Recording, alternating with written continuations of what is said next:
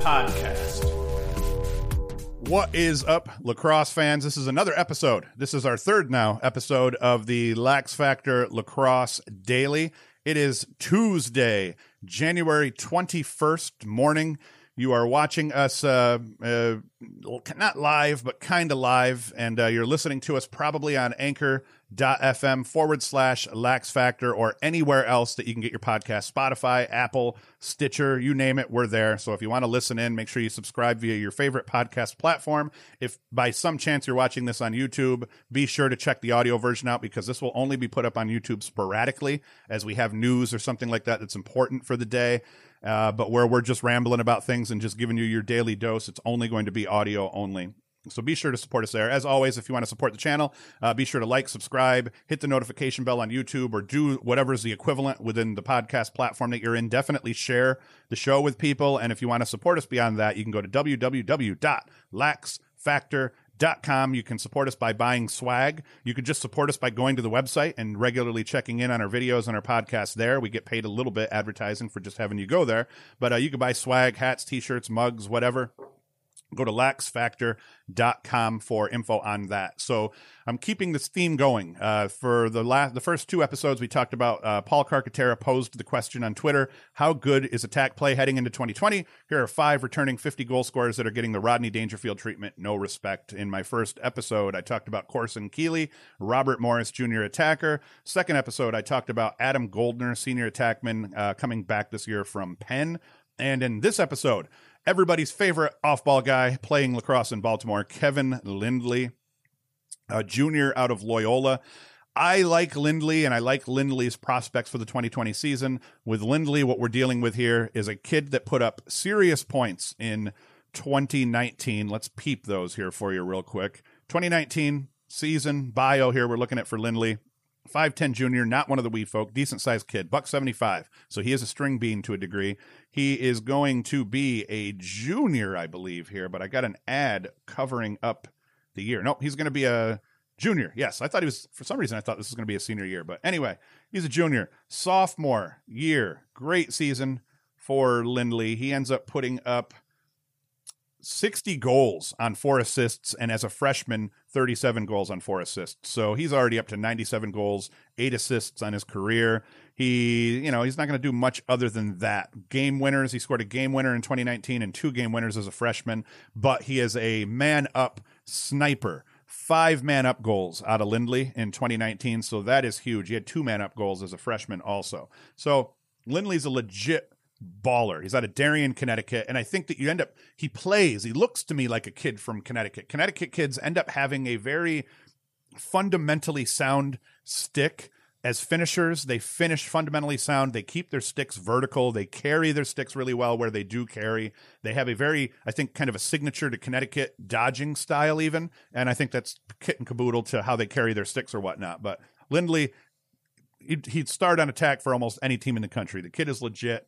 He's less, I would say, an off ball player and more a perfect complement within kind of a motion offensive scheme. So, yes, he's an off ball attacker, I would call him, and he's a goal scorer, but I think that he can carry. He's probably a little bit more capable of carrying than your average um, goal scoring attackman. It's just in, in Loyola's scheme so far, he hasn't really had to. So, it'll be interesting to see how that plays out for Lindley on that front. So, if we get into how did Lindley do uh, game by game, I forgot to do it in Goldner's episode last, uh, last year or yesterday. I forgot. Um, Virginia, five goals.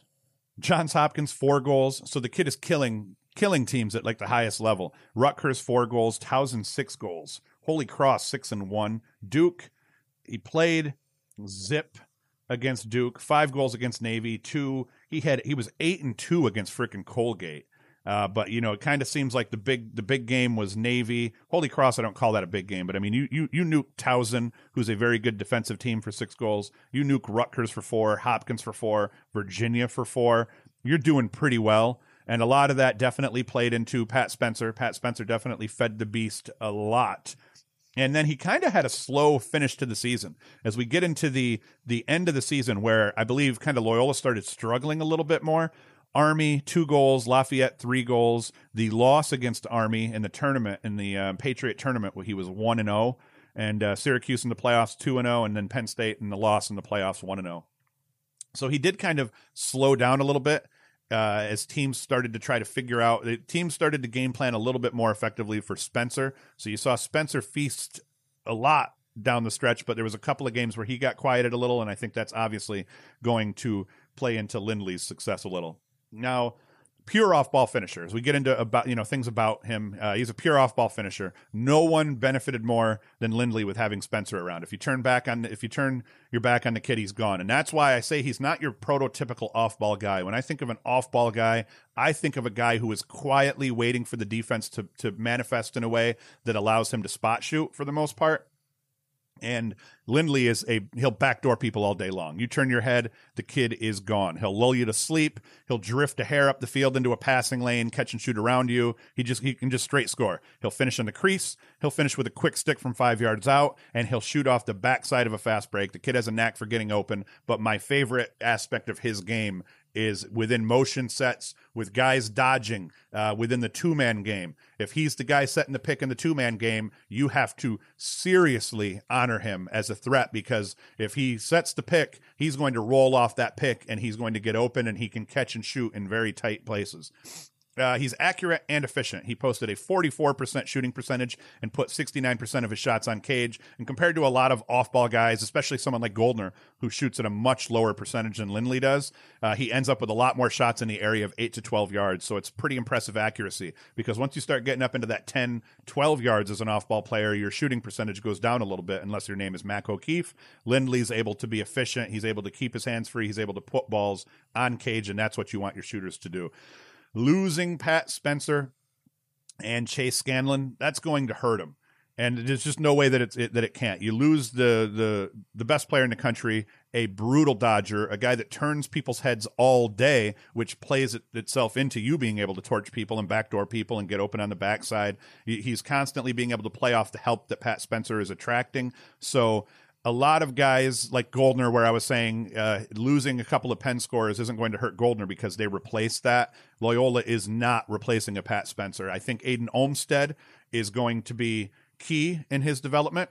Um, but the moral of the story: you lose a Tewaaraton winner, you lose a guy like Pat Spencer who draws so much, so many slides, who turns so many heads. So many guys are watching to make sure that they're the guy who has to slide, and that just makes guys like makes it easy for guys like Lindley. That has to play into his production, I believe. And then you couple that with another off-ball virtuoso freshman uh, Chase Scanlan had an amazing year playing midfield for Loyola, and he did a lot of it off ball. He did a lot, most of it off ball, and then a little bit of it off two dodging being the second dodge in, in, in, an offensive set where you know maybe it was Duffy who went down the alley uh, and then they reverse it. It goes to Scanlan, and he gets an easy one on one where he can dip it underneath. Scanlan really liked going underneath, but the fact that Scanlan was an off ball player that teams uh, that played Loyola had to ball the game plan for, that's going to also hurt Lindley because now Lindley is the only off ball player that's at least a known quantity on this Loyola team, and he's going to get a little bit more attention.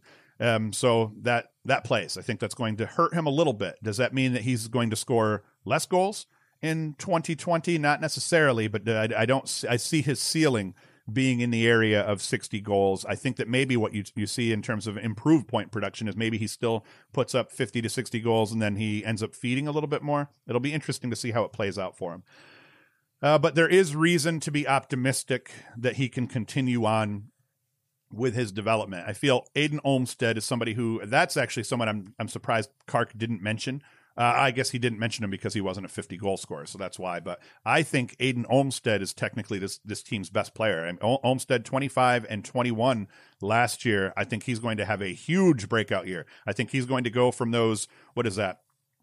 Uh, 46 points. I think he's going to jump from 46 points to 80 uh, in his, uh, coming in here for this upcoming season. Olmstead is a very capable Dodger. He's somebody who simply didn't get the amount of runs because Spencer got all of the runs, and and you lose Spencer, those runs have to go to somebody, and I think those runs are naturally going to go to Olmstead, and I think that he is going to be totally up to the task. I think a lot of people are expecting for Loyola uh, to fall off the face of the earth after they lose Spencer. I do not think that's going to happen. I think that Loyola is going to be a top 25 team all year. I think that there's going to be maybe even, they, they could even be good enough to be inside the top 15, I think, depending on how the Patriot shakes out. Army is going to be really tough for them.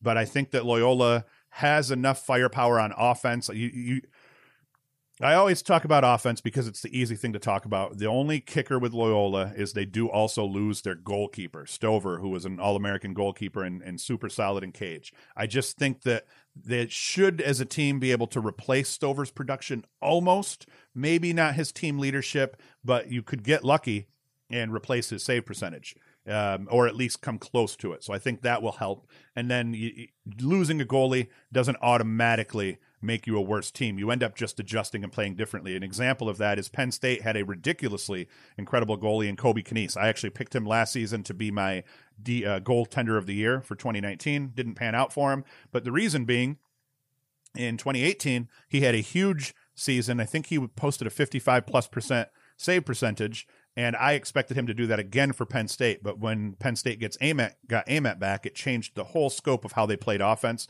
and then that ends up changing the scope of how the defense ends up having to play. And you, I think that when you when you have a team that fills it up and that scores a boatload of goals and that, that takes a lot of chances, that does not play well for goaltenders in the end because that equals additional offensive possessions for the other team and just more chances to get burned. So I feel like you lose an All American goalie, but you also lose your Tewaaraton candidate or your Tewaaraton winner, your All American attackman, I feel like the dynamics are going to change globally on that team, and that could play well into uh, Loyola not tanking because they lost Spencer. They're simply going to have a different team this year, and I think they have enough pieces in place that they're going to be able to put together a solid squad. I think they should be right on the fringe of making the NCAA tournament. They they may end up getting knocked out and not making it, but I think they're going to be close. I think don't sleep on Loyola is the point. They're going to beat a couple of teams that don't want to lose to them or or that think they shouldn't lose to them.